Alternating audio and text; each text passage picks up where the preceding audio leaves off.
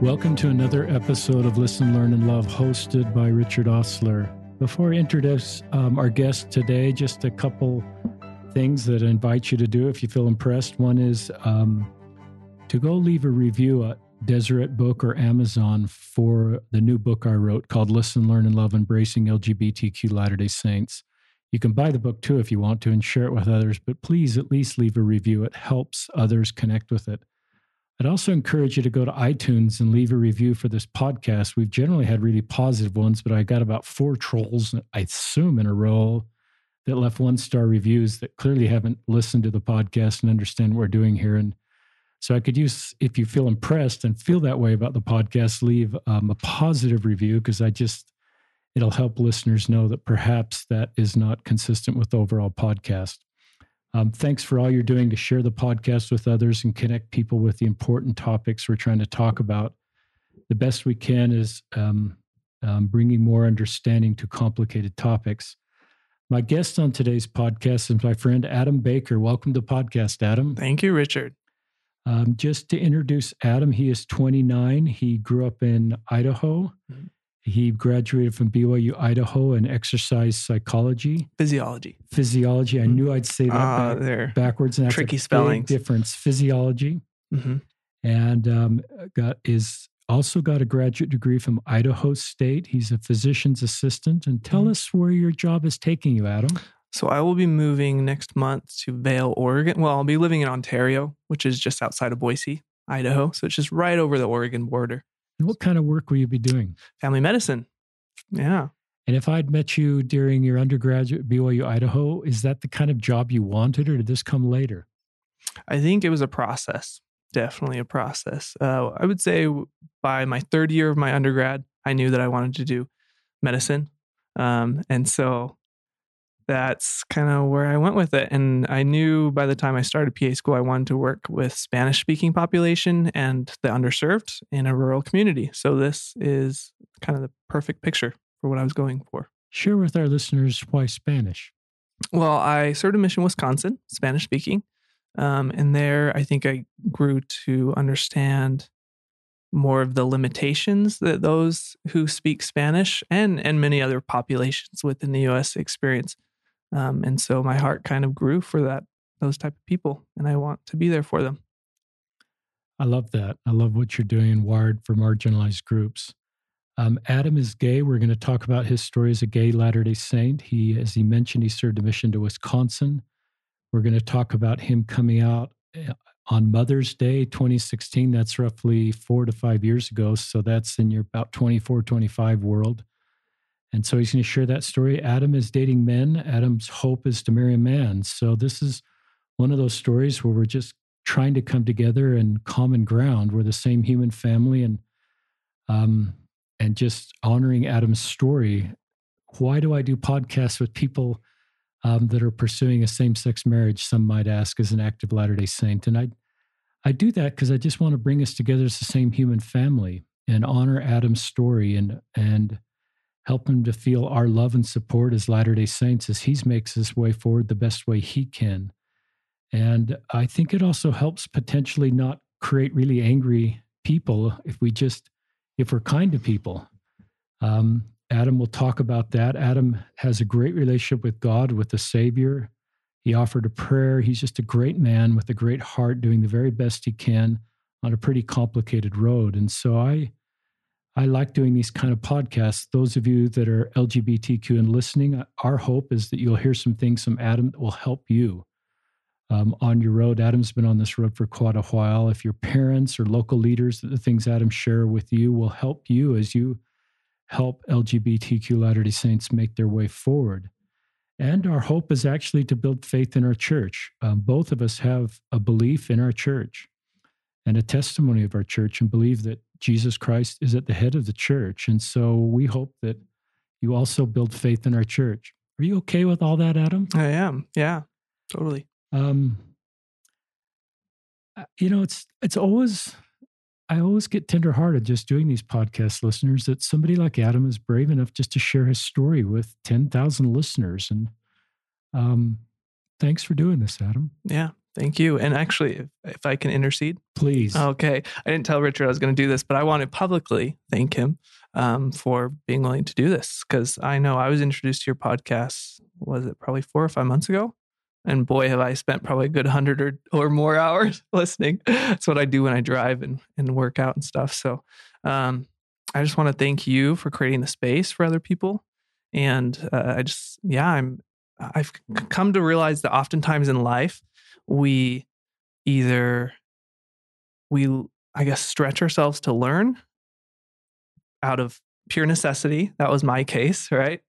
Um, I, the Lord kind of gave me things that forced me to learn and other people are just naturally have the gift of humility and i would place you in that camp so i want to thank you for that um, you didn't have to get into this space but yet you chose to so i want to personally express my gratitude for your kindness in doing that you're helping lots and lots of people thank you thank you adam and um, we have a common friend in cameron staley mm-hmm. um, share with our listeners cameron's role in your life so Cameron, we'll get into this later, I'm yeah, sure. This, but yeah, this is kind of coming later. Yeah, but. yeah. But Cameron was my therapist during PA school. Um, I had a little self-doubting moment in PA school. so um, he was my therapist, and I grew a ton from from working with him. And so when I started listening to your podcast, I reached out to you, I think two months ago, roughly, and said, "Hey, I know somebody who can who you could use on your podcast.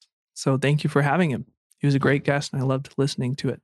So Cameron is episode 345. Um, and he is, if I'm, I hope I remember exactly his, I'm going to read the episode description just real quickly. Oh, can't find it, but he talks about pornography, solving pornography. It's one of the very best podcasts and his clinical expertise and just um, natural skill. And if that's just a, one of our very best podcasts, 345. And Cameron, thank you for your work. Let's um, talk about um, pre-mission did you how did did you know this part about you that you were gay or same-sex attraction share with our listeners sort of your self-awareness of your sexual orientation pre-mission i would say my self-awareness i knew i was attracted to men ever since i was probably ooh, 10 or so roughly 10 years old would i admit that absolutely not for sure not and so, in fact it was something um, that i was deeply ashamed of for sure so i'd have never never told anybody that that's what I was experiencing. Talk, and was that did that feeling just last the whole time, Adam, up until your mission? Did it come and go? Did you come close to talking to people about it? Um, and did you get hmm. really dark emotional spots pre mission because this was part of your life? I would say, hmm, it's a hard question, but yes and no. Um, it, it, life was pretty dark. I, looking back now that I have some clinical experience under my belt, I realize that um, most of my life have experienced. Um, clinically, it's called dysthymia or persistent depressive disorder, which is uh, essentially it's like depression, but it's not major depression, meaning that it, it doesn't take you out, right? It doesn't knock you down and keep you down.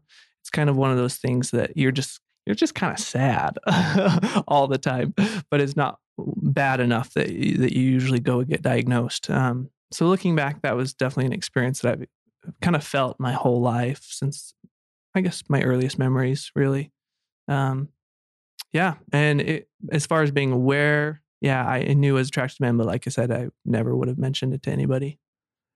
Um, it's funny, just as a side, I was trying to remember that term you just came up mm. with, dysthymia. Dysthymia. Because mm-hmm. um, I remember a, a, diagnosis that you just described, and I couldn't remember. And I Googled for about an hour the other day. I Googled not quite depression diagnosis, and I ah, couldn't yes. ever find it. And here you just shared it with me.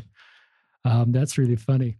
Talk about um, as you got your call to Wisconsin. Um, was this a major concern? Were you thinking much about your sexual orientation as you took that call? did you wonder if it would change you? Did you wonder if you'd be effective? Mm. Did you wonder if God would support you? Um, just kind of take us back, if you can, to as you were taking that call and heading out on your mission, or was it just kind of so far away that it just wasn't part of what you were thinking about?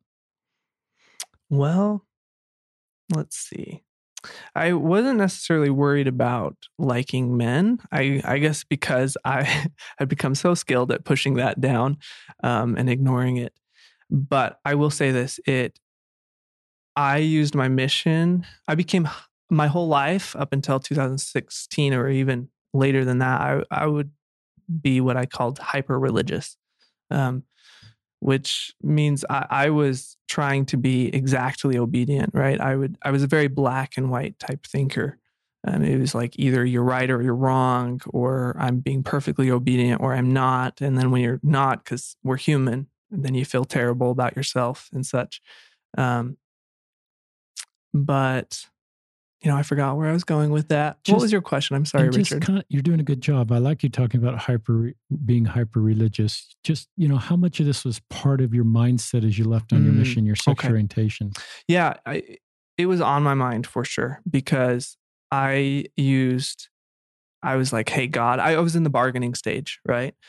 Um, as far as saying, hey, if I go on a mission and I'm exactly obedient, will you please make me not like guys anymore so I can marry a girl? Like, just make it happen, please. Right. So I was, I, I was doing what now I've heard possibly even hundreds of other people's stories. I realized that's a very common theme to feel that if you're good enough, righteous enough, obedient enough, the Lord will change you like inherently something that's inbred within you. Right. So I was figuring, hey, I'll go on a mission this will be great because before my mission, I didn't have to worry about dating girls. I went on group dates, but I didn't have to worry about being exclusive, right? Because I was like, ah, going on mission. I don't have to worry about girls.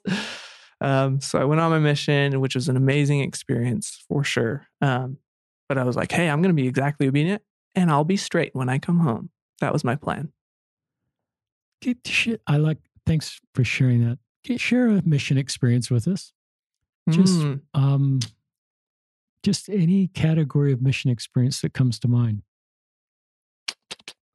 Well, I don't know. That's a broad question. Three things come to mind, but I'll maybe I'll just share one. Um,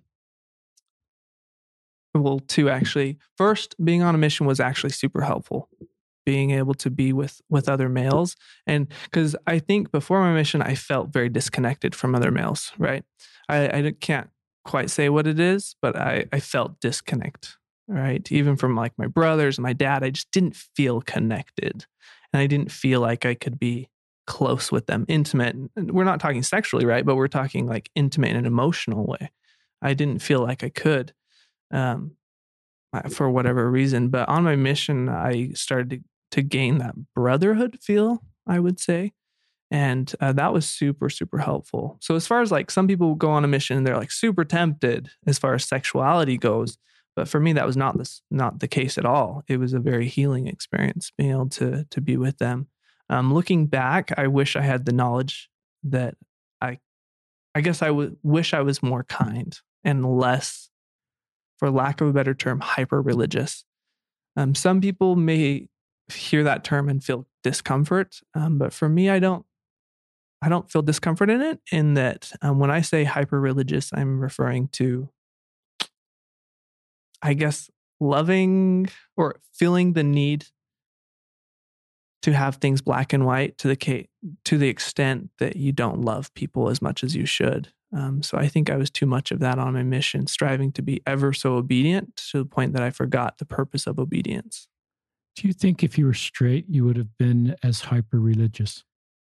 That's a great question. I can't honestly answer that. That's probably right. Good point. Yeah, I, I guess I couldn't, in good conscience, answer that. But I would imagine me theorizing, I would say probably not, because my hyper religiosity came from a place of wanting the Lord to change me yeah. through my obedience. And yeah. so, yeah, I was hyper obedient and hyper religious in with the desire to not be gay anymore. I love that you had this good mission experience. I I think you blessed a lot of people. I think you know that, but I've always had this impression that missionaries don't know how many people they blessed. And that's one of the great things that'll happen in the next life is you'll get that sort of you'll uh, I think we focus on numbers on our mission and I think a lot of the good missionaries do don't it doesn't ever show up in those key indicators if that's what they're called these days. um, just the lives you change and the people you help. So thank you for your service. Yeah, thank you. talk just keep telling your story. What year did you come home? Because we're going to lead up to mother's day of 2016 let's see. I left in 2011 came home in 2013 so talk about you're home now from your mission. Your mission buddies are dating and starting to get married and the pressure's on. I don't know if you felt if just talk to us. Uh i got home found a major that I felt very inspired to go into, and that was awesome. Um, I was actually going to teach seminary. That was my plan was to teach seminary. I'd taken the the class. I was on the course to do that, um, but then I w- I'm always a planner, and so I had a backup plan, which was medicine. Thankfully, uh, about two years into it, I had been dating, but not nearly as much. I, I kept justifying it. When I came back from a mission, I was like, "Ooh, still like guys. Uh, I was like, oh, well, maybe if I just focus on school, then uh, I'll give it more time and it'll change, right? I'll just give it more time. That was constantly in my brain. More and more time will fix it.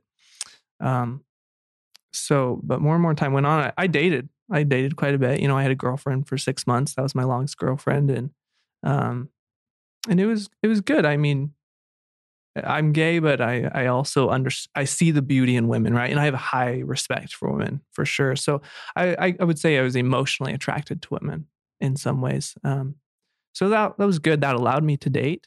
Um, but eventually, probably three years into my undergrad, I decided I was like, oh, I can't teach seminary full time because you have to be married, right? So then I I shifted to the medical route, um, and then 2016 happened. And yeah, do you want me to go into that or what would you? Hold right there. I want to go back. You're doing a good job. Talk about did you ever try to kiss a girl? And if oh, so, yes. how did that feel to you? oh, man. Uh, so my roommates still love this. Um, to this day, my my roommates and I are, our best of friends. My old roommates, I should say. And um, the first time I kissed a girl, I was how old was I? Like twenty something, twenty three or four it was this girl I'd been dating for six months, right? And I hadn't I hadn't kissed her. So then I felt the pressure to kiss her. So I did. And it was, I was like, oh, that's nasty. Like it's wet and it's gross and germy. And who in the world would ever want to do that? So my roommates and I still laugh about that. I came home and I was like, that was nasty. Who would ever do that?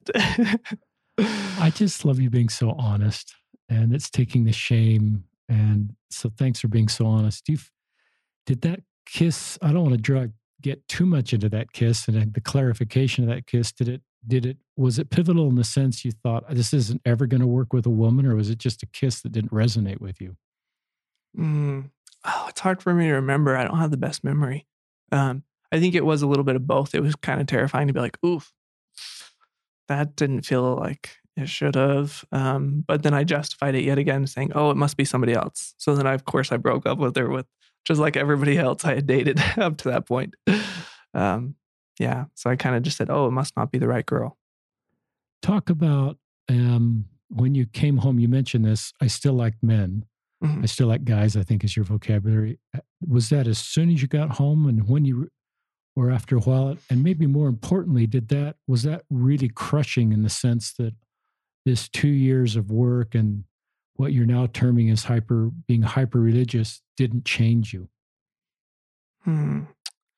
Well, I, I don't know if this will adequately answer your question, but I'll go ahead and say it. I think even though now I can talk about it relatively like uh, balanced in a balanced way, um, for anybody who's listening who maybe has doesn't ha- really have that much close exposure to the LGBTQ community, I would just say um, before you judge and speak, recognize that people like myself and many others who had it way worse than I did um, went through some of the most, some of the worst experiences of our lives emotionally, and we were alone to do it. Um, so, yeah, when I got home,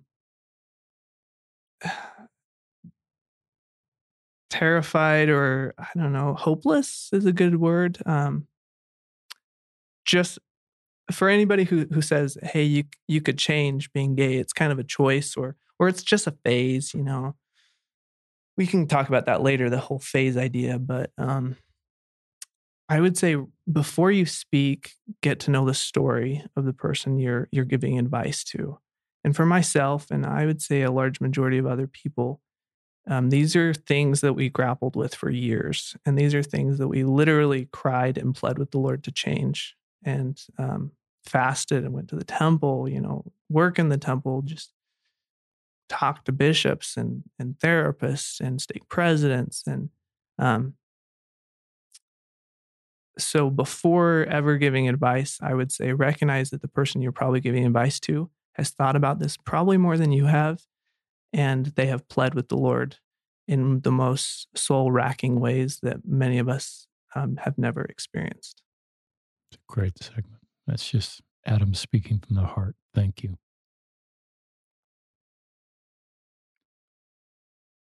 Talk about, um, you know, this. I usually ask all my guests to talk about suicide. Mm-hmm and how much suicide ideation or plans. Share with us, you know, kind of the darkest times for you and how suicidal you became. 2016. Um, yeah, sorry. In 2016, when I first came out, the reason I came out, I would say, was um, not only the whole gay thing, but I, I was um, taking the heaviest course load. Um, as far as challenging material in, in school, I was in a challenging calling. Um, and then to top it all, like just the this um, attraction to men had, had, that I'd stuffed and and dug a hole and buried it thousands of times was starting to bubble up. Um, so yeah, so that started to occur, and then um, that was the first year I had a panic attack. I was like, what is going on? It was the most embarrassing experience of my life, possibly. I was in front of the whole chemistry faculty when it occurred. I had no idea what was going on. Um, and and from there, I would say that's when I really started to get quite depressed. Um, and at times, uh, lots of suicidal ideation. Um, I was blessed with a couple friends that uh, they went above and beyond in their efforts to to help me and, and to love me and, and support me. Um, but that was a tough time for sure. Very, very tough. Talk about what your friends did. Did they know you were gay or did they just know you were having a hard time and just tried to support you the best way they could? I came out to them, so they knew. Um, and yeah, so they had already known. And, and the way that they helped, I think two of my friends in particular, we, they were honestly just there to talk and listen. and I feel like I must have with some of them I must have had the same conversation like cuz I I was so committed to the gospel that I was like I can't I can't be gay but this is where I feel like the Lord's pushing me and I feel like my emotions are pushing me but I do not want to go there. Um, and so I, I was just kind of talking through all hundreds of scenarios, but many of them repeat scenarios over and over in my head because I needed somebody who I could bounce ideas off of. And so the, my my roommates, that is what they did for me. They did hundreds of hours of listening and talking through things with me. How did you know they could handle this subject or that they wouldn't reject his roommates or get weirded out? You know, I honestly can't say that I, I did know that they wouldn't. It was a leap of faith that I had to take. It's kind of the only option. Advice for roommates. What did they do? You know, it sounds like they did a good job. They did. I mean, yeah, for sure. Um, I wasn't perfect. They weren't perfect. Nobody ever is. But boy, did they uh, they they were just so willing to listen. I think is is so helpful. Yeah, that's kind of the most important part. That's great. What a I think listening is a Christ-like attribute that can mm-hmm. heal and give hope. Just yeah, talk about just getting out of this really dark place. It sounds like you had to come out to some people. You came out to roommates. Talk about Mother's Day. So Mother's Day 2016, that was the first time um, I I came out to to my bishop. Now, I guess technically it wasn't. I had come out to a bishop who I I he had said some things in in sacrament meeting. I don't remember what they were, but he I think he'd be pretty vulnerable for a sacrament meeting. So I was like, I can trust him, right? And I couldn't hold it back anymore. So I went and told him. He got released two weeks later. a new bishop got put in. So then um, that new bishop uh, asked me to serve as his secretary. And so I got a few months of getting close to him. And then Mother's Day is when I came out to him. So that, that's kind of in my head how I mark it as my first coming out day. Because um, yeah, I, I, just remember I came out to him. I was driving home later that day to see my family, and I was so exhausted. I was just like crying, and I was like, "Look, God, you have till I'm 30 years old, and then and then I can't do this anymore." Um, so that it was just a, a very tiring day. Is a good way of putting it. Um, and from then on, I started telling my family members, my roommates, everybody from then on, just kind of one by one, started telling them. How did your family respond? Good. I mean, everybody, I have a big family. I'm the youngest of eight kids. And um, so I have seven brothers and sisters and two parents. And everybody responded differently. Uh, I w- I wouldn't mark any one of them as responding horribly by any means. Every one of them was very, very loving. And, and some of, I would say, some of the most tender memories I have with them is from me coming out if a parent or a family member is listening and wants to create a tender me- memory for their own kid if they come out, w- what advice would you give family or parents? Because you've got some really, I can tell you've had some meaningful experiences that are very positive with your family. Yeah. Well, um, I would say, at least for me, the best way is is to well, you can't ever do it perfect, right? I just want to dispel that misbelief that you can you can be a perfect family member um, to somebody who's within this community, or I would extend it to anybody who goes through a big trial in life, right? You're always going to do something wrong, and that's just normal and that's acceptable. Um, but what you can do now is to develop a a trait of humility and a trait of listening, and not um, necessarily talking about what you don't agree with or you've said it on your podcast many times uh, and so has some apostles like nobody needs another lecture. We've all heard the lecture thousands of times. We've told ourselves lectures millions of times.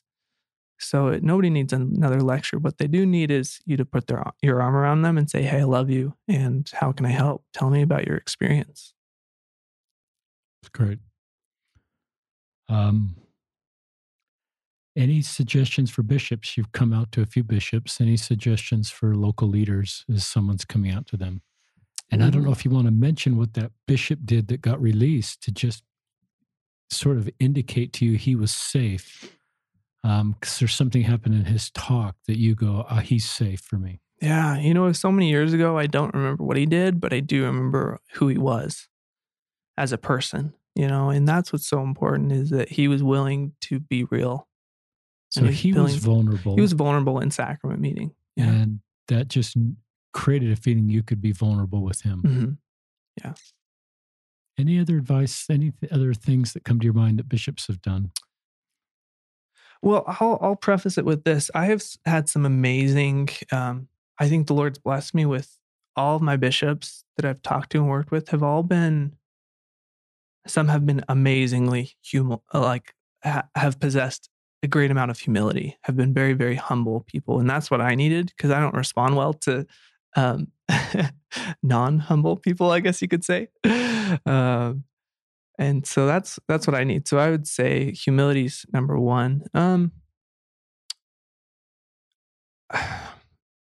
be proactive if you can. Like I don't expect anybody to like you, I think you're incredible because you went out of your way not to just sit and, and exist. You went out of your way to learn about a community that you didn't have to. Like you were in no way, shape, or form obligated to learn about the LGBTQ ally, like and become an ally to to our community. But yet you did. And um, I would say to bishops and stake presidents, do that.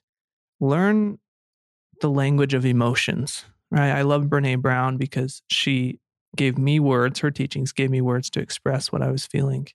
Um, and if bishops can learn to have, I guess, social um, social skills, not not that they're awkward, but if they can learn how to be vulnerable, what is vulnerability, how to not impose shame, um, and how not to give answers all the time. I, I know sadly I was told by one stake president when I was uh, really depressed and stuff. He just said, Hey, you'll get over it if you just serve more. I was like, Well, You know, I'm already putting in a good 15 hours a week in my calling. I go to the temple every week. I, I read my scriptures. I pray. And, and you're just telling me I'm not enough because I'm not serving enough. Um, so I, I think those experiences are pretty hurtful, to be totally honest, for somebody to say, hey, you're just, you're just not trying hard enough. Just go do more and you'll get over it. Um, that's not helpful. Those types of things, not helpful, hurtful. Um, so I would say be humble, listen, and you don't have to solve everybody's problems. And don't feel like when they come in to tell you that you have to solve them. Like that's on them. Like we have to put responsibility on humans to take care of their own problems, but it is our responsibility to love them through that problem solving experience. It's a good segment. Um, a year later on Mother's Day 2017, were you in a better spot emotionally? Did was it a gradual thing to sort of get out of this real dark suicidal ideation. Mm-hmm. This is sort of you talking to other people that are right now where you were in 2016, mm-hmm. thinking about suicide a lot. Mm-hmm. Maybe not a plan or it's just imminent, but they're thinking about it a lot. Just talk a little bit about how that improved for you and as a way to just give hope for others. Yeah, it definitely did. Uh, thankfully, I think my how bad it got was was circumstantial in many ways in that uh, I had lots of pressures. And, and as I began to tell more people, it was like an escape valve. Like the pressure started to decrease gradually. And you're right. I think it, I was probably in a relatively depressed and suicidal state for probably two years, two to three years. Wow. Um, and but it gradually got better, and that was the first time in my life I started going to therapists or or count. At that time, I was a counselor, and um, and that was super helpful for so anybody who's in that state i say go to therapy go to counseling i always grew up with the cons- like preconceived notion that counseling and therapy was meant you were broken and they would i don't know where i got this idea but but counselors were not in line with the, the gospel i don't know how i got that idea but i did um, that they would lead you astray if you went um, and that's not the case at all. And so I would say go to therapy. uh, and if you don't fit well with your counselor after a few sessions, get a new one. It's in my field of medicine. I always tell people antidepressants, we have tons of antidepressant options, right? And so if a patient comes back to me after a month of being on it, or even six weeks or two months, and they say, hey, it's just not working for me, I say, let's change to a different one and see if that works. Same with counseling. If you don't, don't sit well with your counselor, then get a new one. Um, that's just kind of a little side tip, I would say.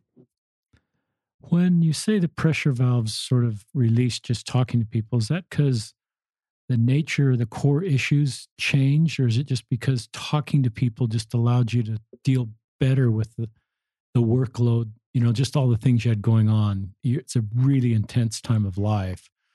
So, did that just talking to people just sort of release these, uh, you know, just make it easier to manage your current situation? I would say when we attach words to shame, shame diminishes. And that's what the escape valve was for me. Talk about why there's shame around sexual orientation. it's a great question. Um, that's like a history lesson, really, right?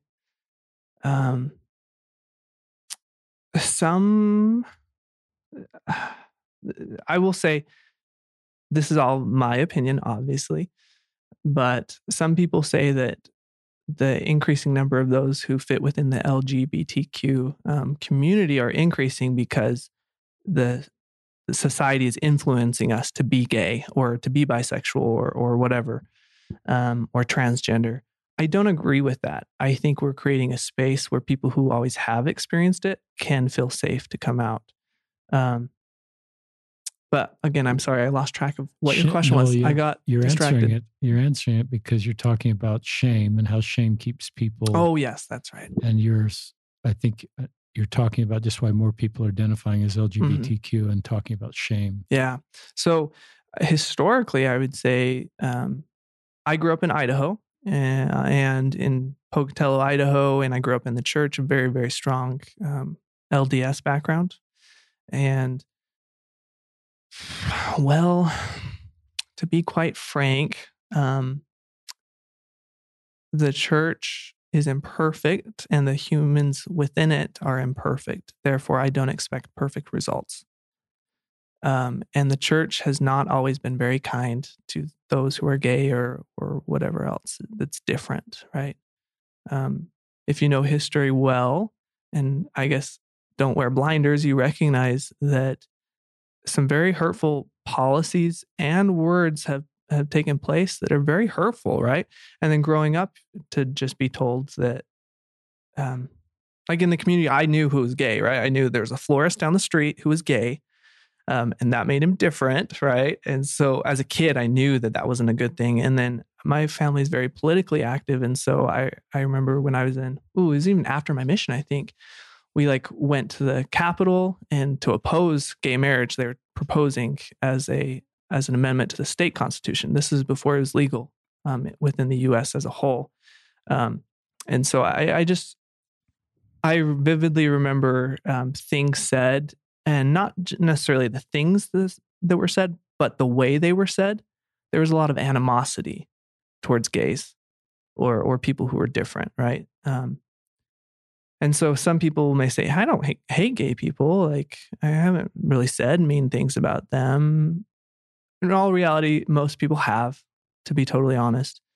And, um, but for me, what stuck with me was the things that were said, but also the ways that they were said. Like kids are really good at picking up on um, anger, I would say, and hatred. Kids are really, at least I was as a kid, right? So when things were said um, as a kid with even a small degree of anger or hatred, you pick up on it and you learn to to adapt as a child, right? Humans are made to adapt. We're very uh, adaptable beings, and so as a kid, that's how I adapted. I learned, ooh, I need to be ashamed of of this part of me, and um, it's not okay to be gay. In fact, you're probably going to hell if you do, if you are gay, um, and you're a bad person. It's disgusting. Um, those kind of are some words that come to my mind. Thanks for being so honest with that and the shame it creates and um and just the link then of having less shame so more people are feel safe coming out. Uh, talk about your decision to date men. Uh, this took place actually in 2000. Well, it's been a year and a half to two years, I think. So I started PA school in 2018, summer of 2018. And then I would say it was fall, probably around fall season of 2018, um, I just had another wave of just self doubt. And I could feel myself being moved towards that, like feeling like, oddly enough, some people say I'm crazy, but feeling like that's where the Lord wanted me to go was to date men. Um, but I was not having it. And I dug in my heels and I was like, nope, no, it won't do that. Um, and so I started to get more depressed and more anxiety. Um, and I call it my PA school breakdown, where I just one day I was I was doubting my capacities. Really, um, some things had happened with the teacher, and um, and so I was like, wow, if I must not be smart enough, I must not be good enough, and so. I wrote up an email to my program director and I was like, "Hey, I I don't think it's a service to to my future patients if I'm not smart enough to do this. I think I should just drop out now." So thankfully she was um great great woman. Um she uh she came and got me. Um we had a conversation. She prayed with me. She's not lds but she was great. Um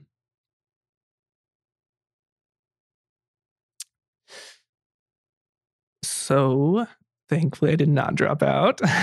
Cool. And the funny thing as an aside with mental illness it's so funny because I had no reason to drop out, right? I had no bad grades. I didn't have anything to justify my thought process that I wasn't good enough or smart enough.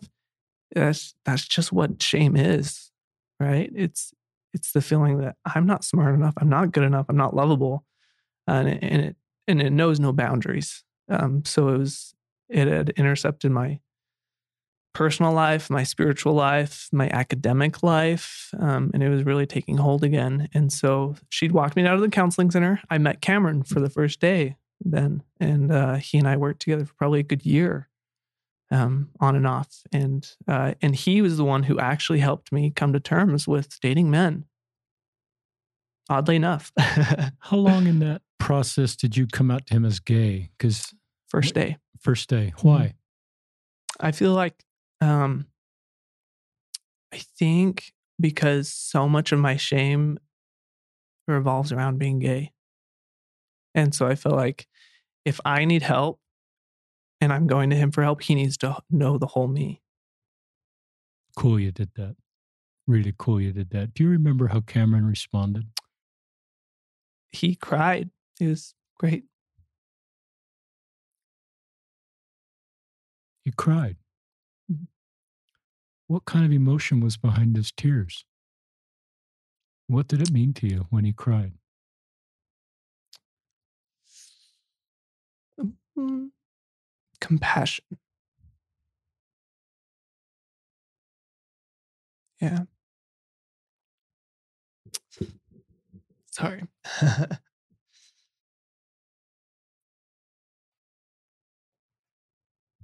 uh, the day I went to I went to see him, I was a mess. I feel like because I was you know I was ready to to drop out of PA school, which is something I'd worked for for years, you know. Um, and so I wasn't holding back. I was I was a mess, and so I was just telling him. I think uh, usually I I don't fully express my emotions. I would say, yeah. Um, but he got the the whole unfiltered emotions of my day. Uh, he he, I guess he got the full me, kind of in a whirlwind. Um, because normally, like you don't go up to somebody and you're like, "Hey, I'm gay," and and here, let me tell you about all the shame I have. Um, uh, I I think so. What made him cry was honestly probably just kind of. Uh, I give him a. a I I don't want to idolize myself at all, um, but I think I allowed him to kind of see some of the pain I had felt. I, I opened that door fully for him to see, and thankfully, he was in a place where he could be comfortable with that. And not all people are. I recognize that. Some people um, haven't done the personal work to get to the point where they can be comfortable sitting in those emotions with somebody else. But thankfully, um, he was. That's cool. Um, that's really cool. Cameron, if you're listening, that's really cool. And I love the, your recognition of he needed to do the work in his own personal life to be able to sit with you. I think what you're saying is he needed to be um, emotionally strong enough and willing to sort of go where people needed to go so he could fully be there for you and be present in the situation and, and be open to hearing the totality of your situation and somehow communicating that to you that he's safe to do that. Yeah, definitely and that's a skill set right? Like um i often tell people who are we study say you're an accountant you you go to school and you spend hours and hours learning about finances and other things but how often do we take the time to study ourselves? To me that's what psychology is that's what therapy is is it's taking time to actually learn about the inner world that exists between your own two ears and too often we we don't take time we study the outside world, but we don't study what's within. It's cool. And Cameron, as I tried to mention earlier, is a clinical psychologist. Um, talk about uh, when I was sort of new to this space, a therapist introduced a term, an LDS therapist, and I th- of self-determined that yeah, they want everybody because they're LDS. Mm. they want everybody to stay in the church. They would invite everybody as a therapist. You kind of have this responsibility to help people find their best path. So it's a little different responsibility, perhaps, than a parent or a, a local leader. Um, but where, but you still maybe have some personal feelings about you would like people to stay within the teachings of the church. But a therapist taught me this principle of self determination that it's okay for me to let people self determine their best path, even if it's not personally what I would choose or what I would invite generally. Did you, does that resonate with what you and the work you and Cameron did? Absolutely. Yep. That's actually where I got to the point of feeling comfortable dating men. Because, like I mentioned earlier, I'd felt like I was being guided to it, but I was like not going that. That I was not allowing that at all. Um, but he was the he I would say was the first person to fully and completely say, "Hey, what do you want to do?" Um, and I said, well, if I date men, I'm going to hell for sure. And, uh, and he said, are you really? Like he challenged the beliefs I'd always held and him doing that. Um, and then he said, do you want to date men? Do you not want to date men? You tell me, and we're going that direction. You decide, kind of that self determination, right? And the simple act of him first asking myself to challenge the beliefs that I assumed to be doctrine. But now I've learned, hey, maybe it's not doctrinal that I'm for sure going to hell if I date men. Um, him giving me the space to question um, and then say, hey, I'm going to support you no matter what, allowed me to finally embrace that and move forward with faith and hope. And I like that. It's a complicated space, listeners, this sort of intersection. And I just, I'm, I'm comfortable with that discussion. I love the way he just let you, he asked you questions that allowed you to ask further questions of your own journey and get better per, personal revelation for your own path. I don't, it doesn't sound like he was prescriptive. Um, and I'm not prescriptive. So I don't have these uniform, like everybody that's LGBTQ needs to leave the church to be happy. Um, where everybody, you know, these, some of these binary things. I love what, you know, just I think my role as a parent or as, if I were a therapist would be ask questions that allow people to get better personal revelation um, and turn to heavenly parents and the scriptures and just good sources. But I probably invite you to trust the personal revelation. It's such a core part of our doctrine about the plan of salvation mm-hmm. as mortal is agency. Yeah. Talk about dating men. How did that feel compared to dating women? Oh, so much better. Uh, Why? Uh, it just felt natural and normal for me. I, scary for sure. It was scary because um, you're always like, "Oh, is somebody going to see me? Is like, are they going to judge me? All that." But um, yeah, it was it was great. I mean, well, there were some bad experiences, but who cares about those, right? We're going to focus on the good. So um, there was but I've met some really awesome people for sure. And I've learned a lot about myself, a whole lot. And what's your if you if I'm what's your hope going forward? I think I mentioned at the beginning of the podcast you'd love to marry a man.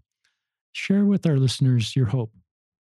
Well, with the caveat that things change, right? So every like opinions change and, and hopes change for sure. But as of right now, I um I plan on and hope to someday marry a man, and and I would love to stay in the church, to be totally honest, um, because I feel like there's so much goodness that it resides within it. Um, and yeah, so I'd love to be married to a man and stay in the church, um, and raise. And I want kids for sure, and I would love to raise my kids within the gospel. Um, whilst I think doing my best to remove some of the cultural things that I do not agree with. Such as? uh, yeah, that's a great question. There, there are a few things. Um, I would say the culture of judgmentality. Yeah, we're pretty judgy, to be totally honest. I know I was. Like, I'm completely, I was more judgy than the average Joe in the church before. We're pretty judgmental and pretty condemning at times. And I don't think we give each other enough space. Um, I mentioned before the podcast started that um, my faith now is actually more resilient than it ever has been. And I should probably define resilience. I haven't looked it up in the dictionary, but kind of how I think about it is um, it bounces back more easily, right? So now something before I, I kind of did my own internal work, something maybe historical that somebody brought up would have like really kind of like it made me uncomfortable if somebody had brought up some uncomfortable part of our history within the church. It would have been made me really, really uncomfortable, and maybe even hell, like made me doubt my faith. Um, but after years of work, now people can bring up things, and I really don't feel uncomfortable anymore because I've worked through some things that I realize, hey, you know what? The prophets are very imperfect men and they make mistakes. And sometimes, in my opinion, this is my opinion, some pretty big mistakes that affect thousands of lives um, for the bad. But I still believe them to be prophets of God, and I still believe that they they are um, pushing us in the right direction. And um, And the Lord is really good about correcting errors, even big, big errors. Um, so that's kind of how I come to terms with it, and that's that's what I would like to teach my children is give others the space to to receive personal revelation. My personal revelation now is different than my revelation years ago, um, because I, I just I give myself the space. Would you invite people that aren't members of our church to consider it as their path? For sure. Yeah, I mean, it's like offers so many blessings. Absolutely. I love your testimony. It's a great testimony. To me, listeners, I just, I mean, for Adam to share that kind of a vulnerable testimony and say that I, you know, I just recognize, you know, this is how I feel. I hope we would never create a feeling that that's not a good enough testimony. And we would actually extend more empathy for you for willing to have that kind of testimony, knowing all the complexities, but being able to see the beauty of our restored doctrine and God working through his prophets that I believe hold priesthood and priesthood keys and create space for you and other members that feel like you. Um, I feel so strongly about that, listeners, that one heart and one mind doesn't mean we all have this uniform feelings about everything, but we all have a desire to come into Christ and bring others with us. And to me, that's creating Zion and creating space for people in different political parties. People have different feelings about different issues, but we're unified in bringing us all to Christ. And and that doesn't mean we all feel the same about every issue. Um, some may feel we have a racist history in our past, and some may not. And I would hope that both views, no one feels judged, and they feel equal. They don't feel like less of a Latter Day Saint for holding either of those views or some Latter day Saints that think our prophets have never made a mistake and everything's just been exactly the way Heavenly Father wanted it, and other faithful Latter day Saints that think there's been error that's come into the restored church at times.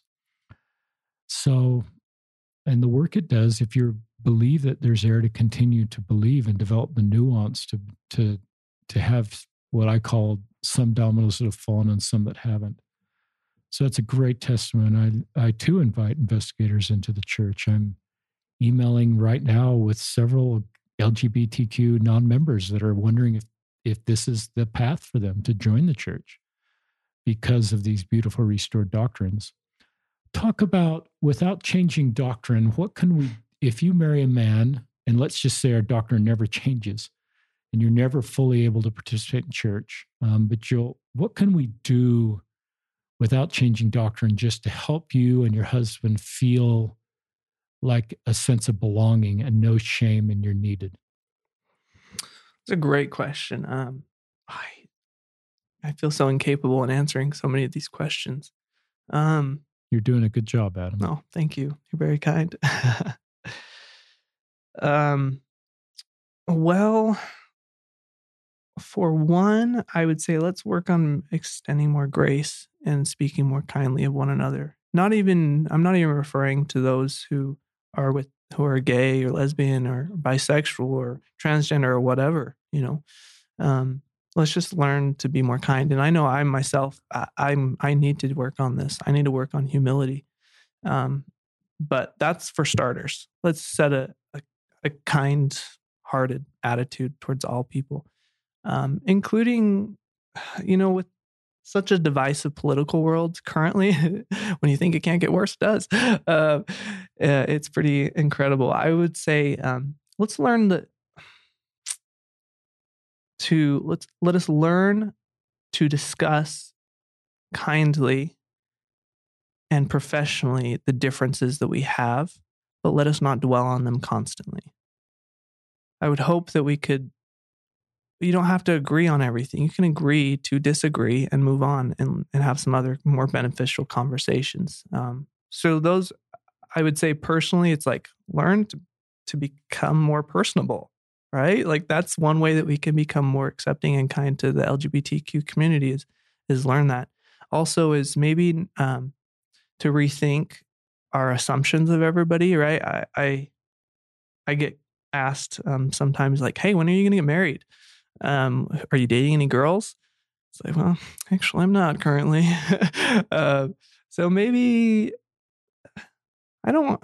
Sometimes I'm like, why don't we just not worry about other people's love lives and why don't we talk to them about their life like what is going on in your life so maybe don't don't give into the, such the, the cultural things like pressure for marriage like you got to get married uh, trust me i have a lot of single guy friends everybody wants to get married they don't need extra pressure um, so maybe filling out what are the things when I talk with somebody, ask myself, am I adding pressure to them in the way that I speak to them and the questions that I ask? Am I adding unneeded pressure? And am I doing it in an attitude of condemning or, um, I don't know, self righteousness? Um, so those are a couple things. And then also, if I were to get married, I hope honestly that I would be welcome in a ward and I would love to like hold a calling and that would be superb. Um, so there are simple things like that. Some people may say, What? You're gay and you're married? You cannot hold a calling. But if I would say, Well, you don't even have to be a member to hold some callings. So why can't I? Good point. I I love your answer there. And I I just think everybody should feel welcome in the congregation. Yeah. And um, there's straight people that have I don't want to compare straight people in sin with same sex marriage because I just, I mean, I don't want to rank sin, but except the general principle, um, we all need, we all need to come into Christ and we all need spiritual rejuvenation. And I think we all, Christ would want everybody to feel welcome in our congregation so they can better connect with our heavenly parents and the beautiful benefits of the atonement. And we continue to receive personal revelation in our lives. So I think it's our responsibility to make sure everybody's welcome. Mm-hmm. And if there's a same sex couple that comes into our ward and they're sitting next to each other, I think we just, you know, can mature enough to just not just recognize that's part of the human family and we should be kind and not try to protect our children in a in a way and point that out as I just think we can have a fact based discussion with our kids about homosexuality and same sex couples without demonizing them, without pointing to them and saying this is what's wrong with the world, and just not judge and just love and leave any judgment to Heavenly Father that ultimately knows the you know just everybody's personal journey. Yeah. Um, do you mind if I go for it? I want to have a little simple aside.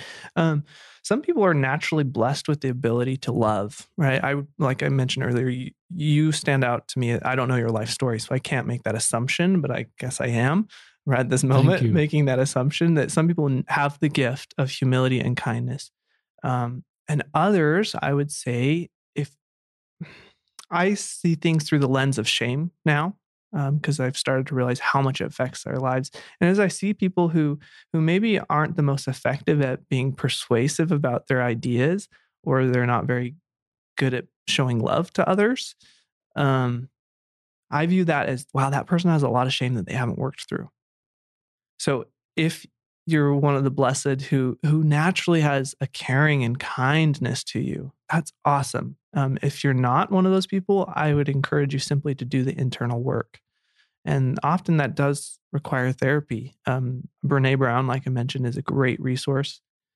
Uh, I, I just don't understand. I don't foresee the church or the world improving very, very quickly until people are humble enough to do the internal work. Um, because I know when I was filled with shame, I was quick to to argue. I was quick to condemn. I was quick to judge. And now that I I'm not possessed of that nearly as much, it's a, a battle currently, but um, I'm much more capable of objectively viewing the world in a non-object in a non uh, demeaning and non-judgmental way. I would say. Um, and part of that's learning boundaries too right? Like like you said you can have that conversation with with your kids um,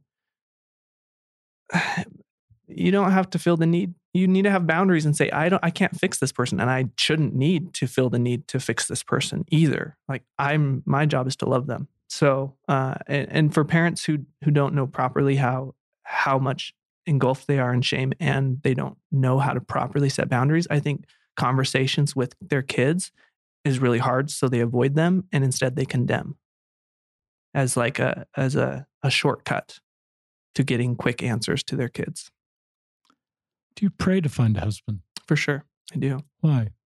Well, to be totally honest, the idea came from you on your one of your podcasts. I heard That's you okay. ask somebody that, and I was like, you know, that's a brilliant idea, and I have been doing it. I can say it, it brings a lot of peace to me.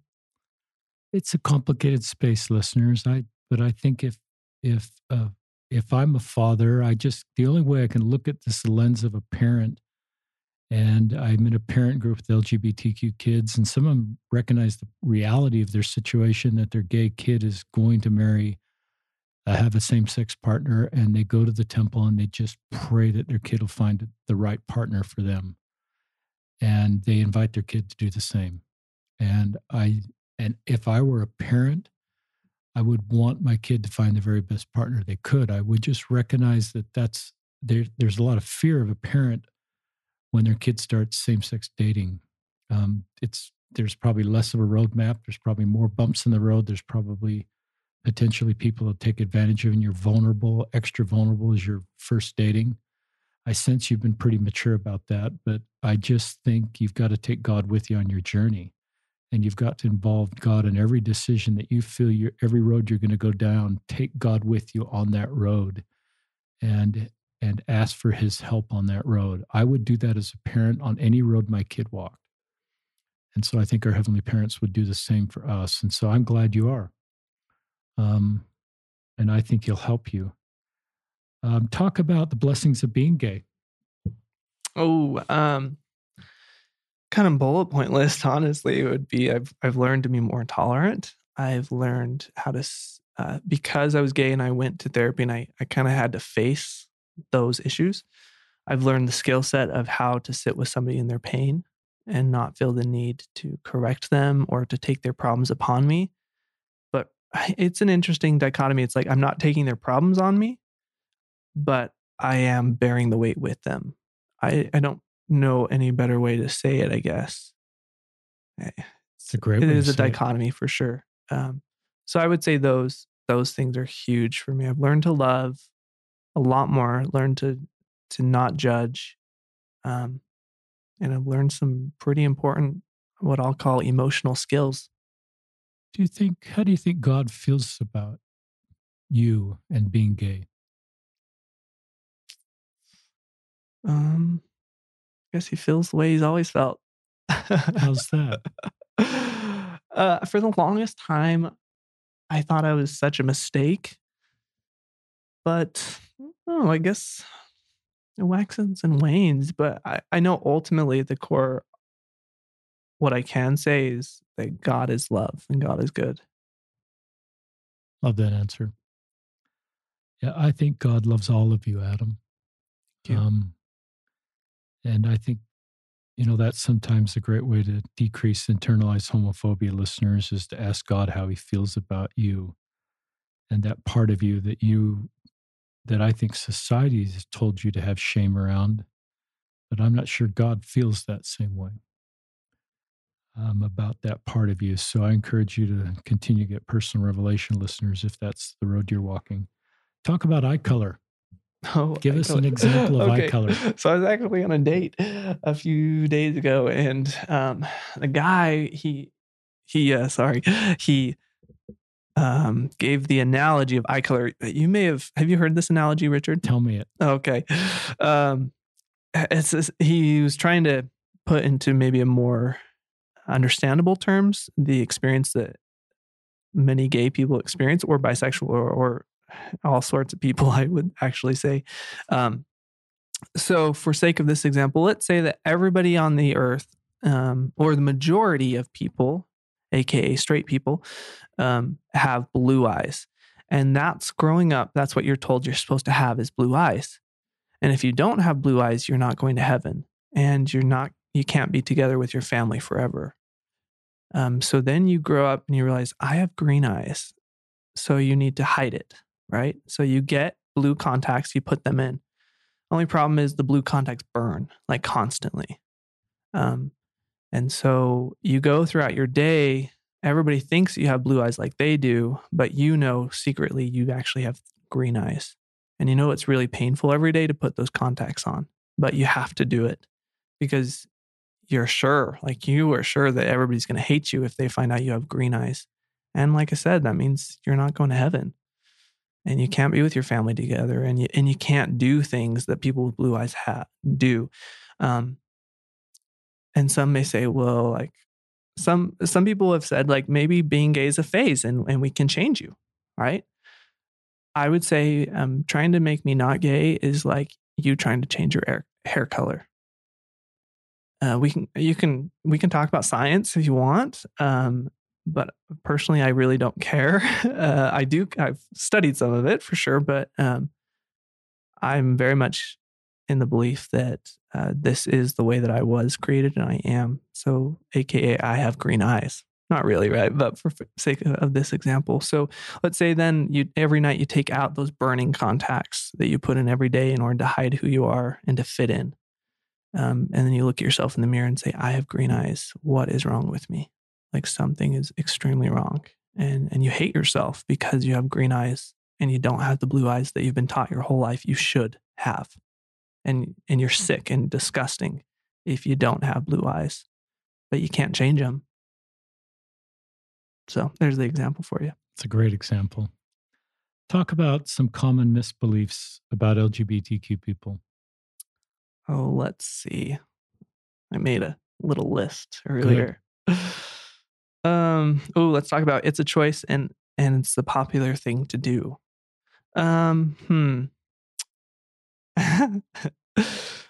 Especially for somebody who grew up LDS, um, I would pose the question why would anybody choose this?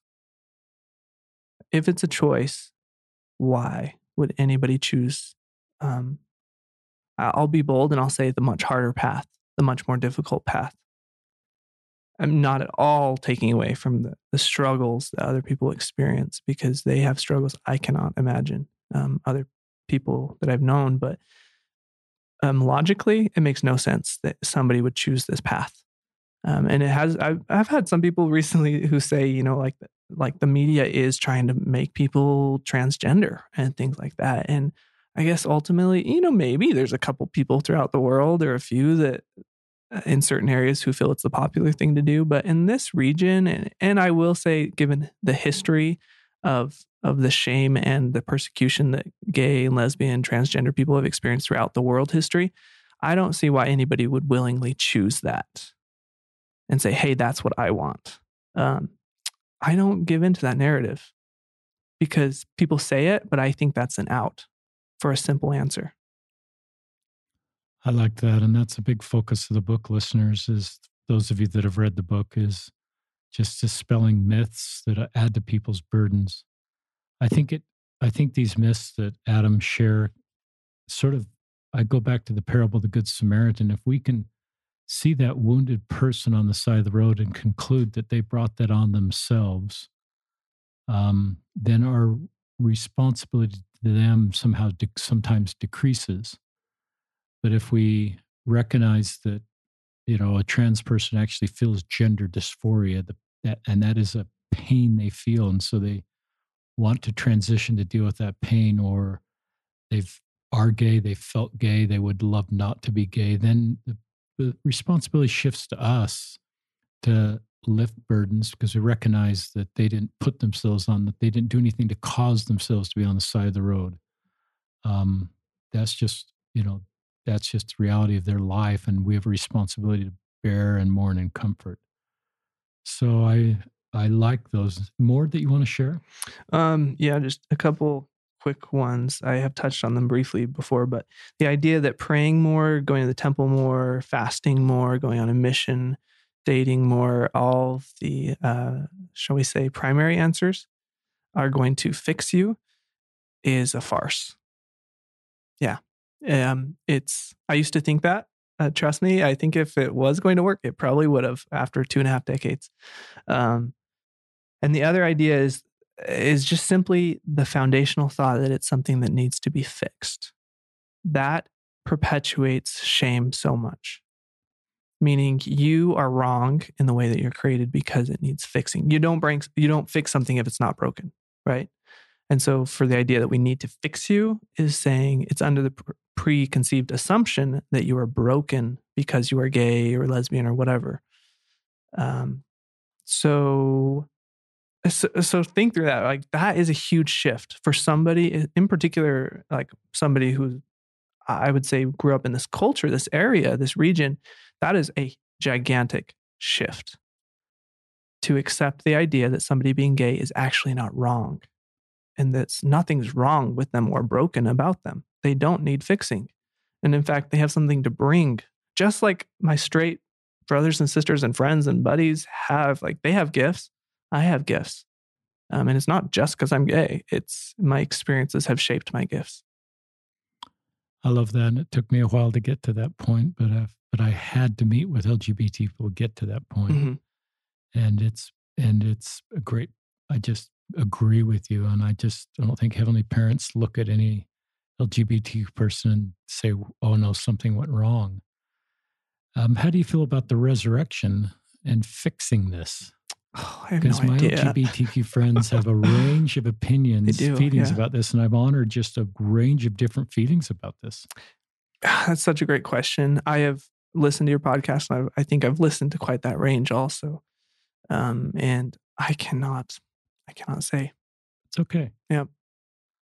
Um, I, Adam knows this, but I, one of the things I've certainly picked up is not pointing to the resurrection as as the ticket to become straight if you're LGBTQ, because that could lead someone to say, "That's my final ace in the hole. Mm. hole. I will choose suicide because I've tried everything else to mm-hmm. become straight." That big list you went through. Yeah and you get to the end of that road and you get into this place that okay this is this is how i finally solved this mm-hmm. problem yeah and i think some people maybe that idea is helpful um you know honestly ooh, maybe it was a little bit for me but i also think it's kind of shameful in a way to instead of focusing on hey you'll be fixed or you'll you'll be better the trial at least will be gone when you're dead um, why don't we make do and make happy with what we have now instead of focusing on the future so much. Like, why don't we just learn the skill set to be happy now? Why do we have the constant need to look to the future for happiness? And I, I look at our doctrine, Adam. You know, I think we're sent here to be happy. Mm-hmm. I want my kids to be happy now. I want my unmarried kids to be happy now, not later when they're married. I want them to be happy now before their degrees. I want them to be happy now before they're financially stable. Yeah, they're working towards all those things, but I I think we're you know you know we're supposed to find joy. It's COVID right now. It's difficult time to find joy, but I I I and I certainly don't like anymore and I used to do this where I just point to the next life for all my LGBTQ friends and say my life's fine. I've got a wife and six kids. I'm going home to everything that you know I've ever dreamed of is within my control to have. But okay, sorry that's not available for you, but it will be in the next life. Mm-hmm. So I'll sleep better tonight saying that. Yeah. and I recognize I have to sit with you in the pain of how complex your situation is. And that, you know, I mean, I have a bunch of, you know, gay friends that message me and and if you're listening, please continue to message me. But I just recognize they have no one else to message. They have a positive experience. They're alone, they're celibate, they're in the church, they're doing trainings, they're sharing.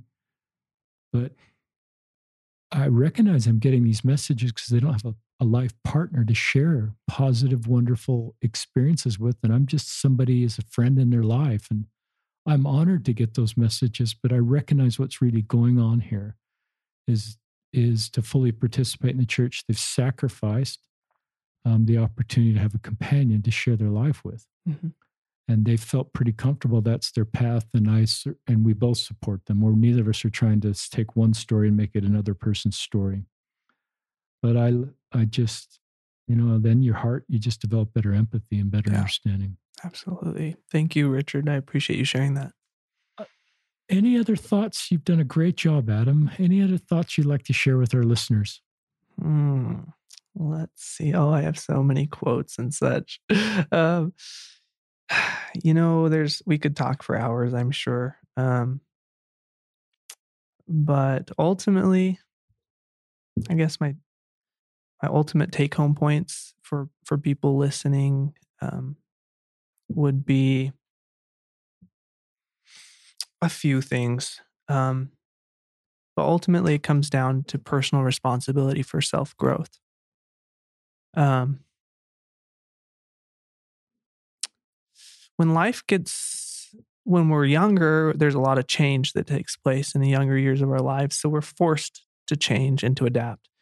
When you get older and you have kids and a family, or or even if you're single but you have a career and a home or whatever, uh, when life kind of settles in, there's some truth to this statement that we we get settled in our ways, right? We become stubborn. Um, but that's your your and my own personal responsibility to grow and to change. So for those listening, because I know I'll, i plan on sharing this with my family and my and my friends and and such. Um, know that I'm right there with you, and I need to change and I need to grow. But um, if you truly hope to accomplish the most that you can in this life, which I believe each one, I believe in the goodness of humans, that we are meant and we want to do the best that we can. Um, sadly, some are in some very difficult situations. So, from an outsider, it might look like they're not trying their best or they're they don't really want to do much with their lives. Um, but if we are truly to accomplish what what we are capable of and that will bring the greatest amount of joy and happiness, we have to do things that are hard. And that includes, in my eyes, I honestly think everybody should go to therapy. I'm such a believer in therapy um, because you are taking the time to explore what's going on in your own brain, right? Um, so, as far as takeaway, I say go to therapy, even if you feel great go to therapy. I love that. Find a therapist. But I've um in relation to race, so this is an aside of sorts that is is applicable, I guess. Um, I've I've realized in myself and in others that that which does not affect us very much, we are quick to set aside. And um, so this year, with with race being such an issue, I've um, it's been good for me because it's corrected some of my false beliefs that racism is dead and and um, and such, and that I don't actually have privileges um, inherently born to me based upon my color of my skin and, and my gender and such. Now, there's a good way and a bad way to present that idea. The way I was introduced to to my privileges as a white male was not a good way. It was in a very intimate, uh, angry way, which was not helpful, but but nonetheless got the point across, I guess.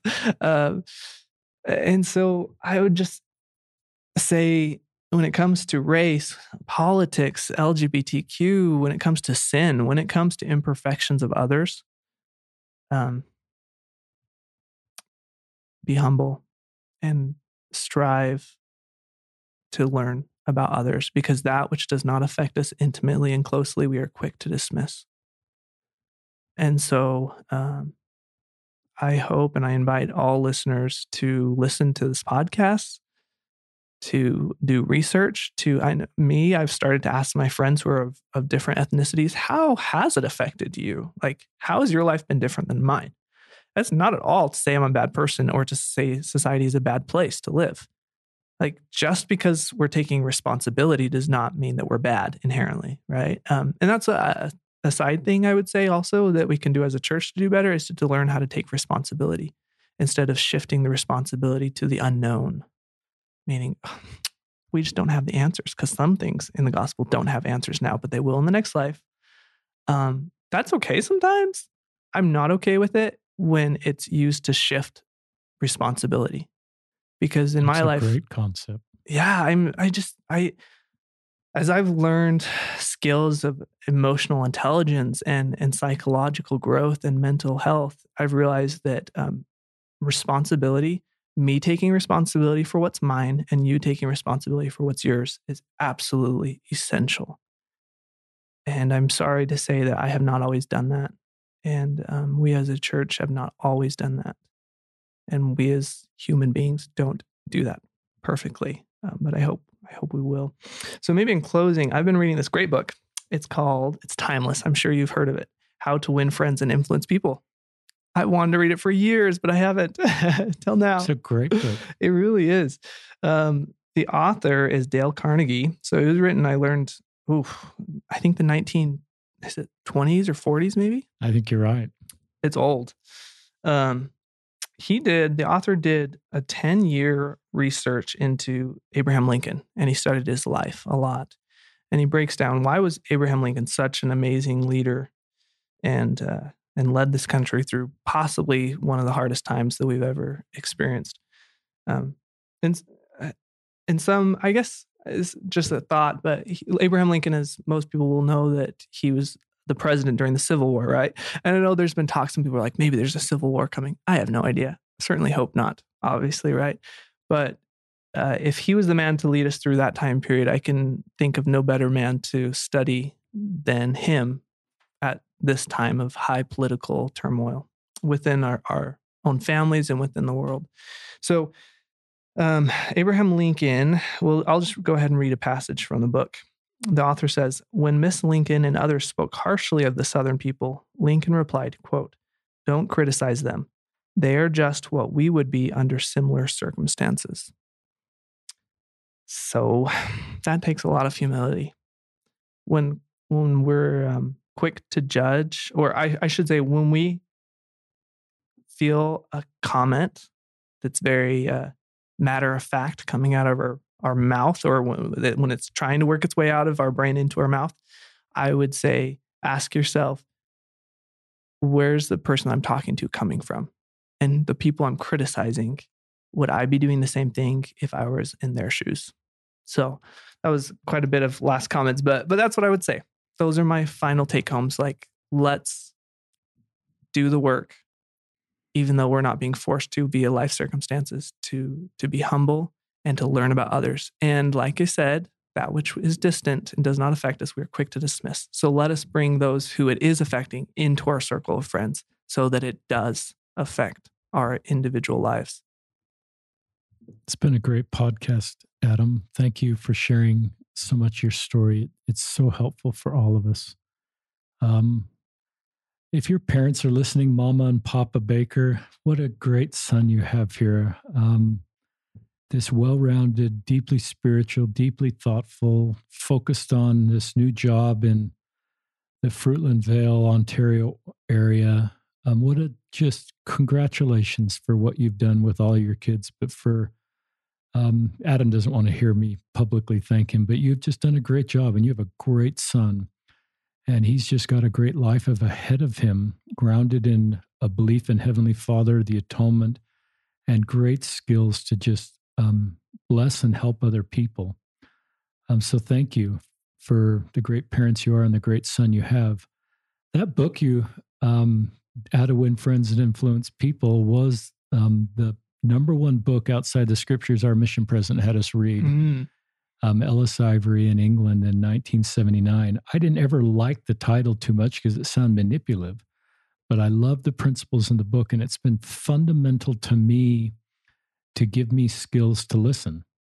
It's a it's a book about human relations, and it was so important for me. It really hardwired me um, in so many ways that who I am, that book, and I've forgotten that.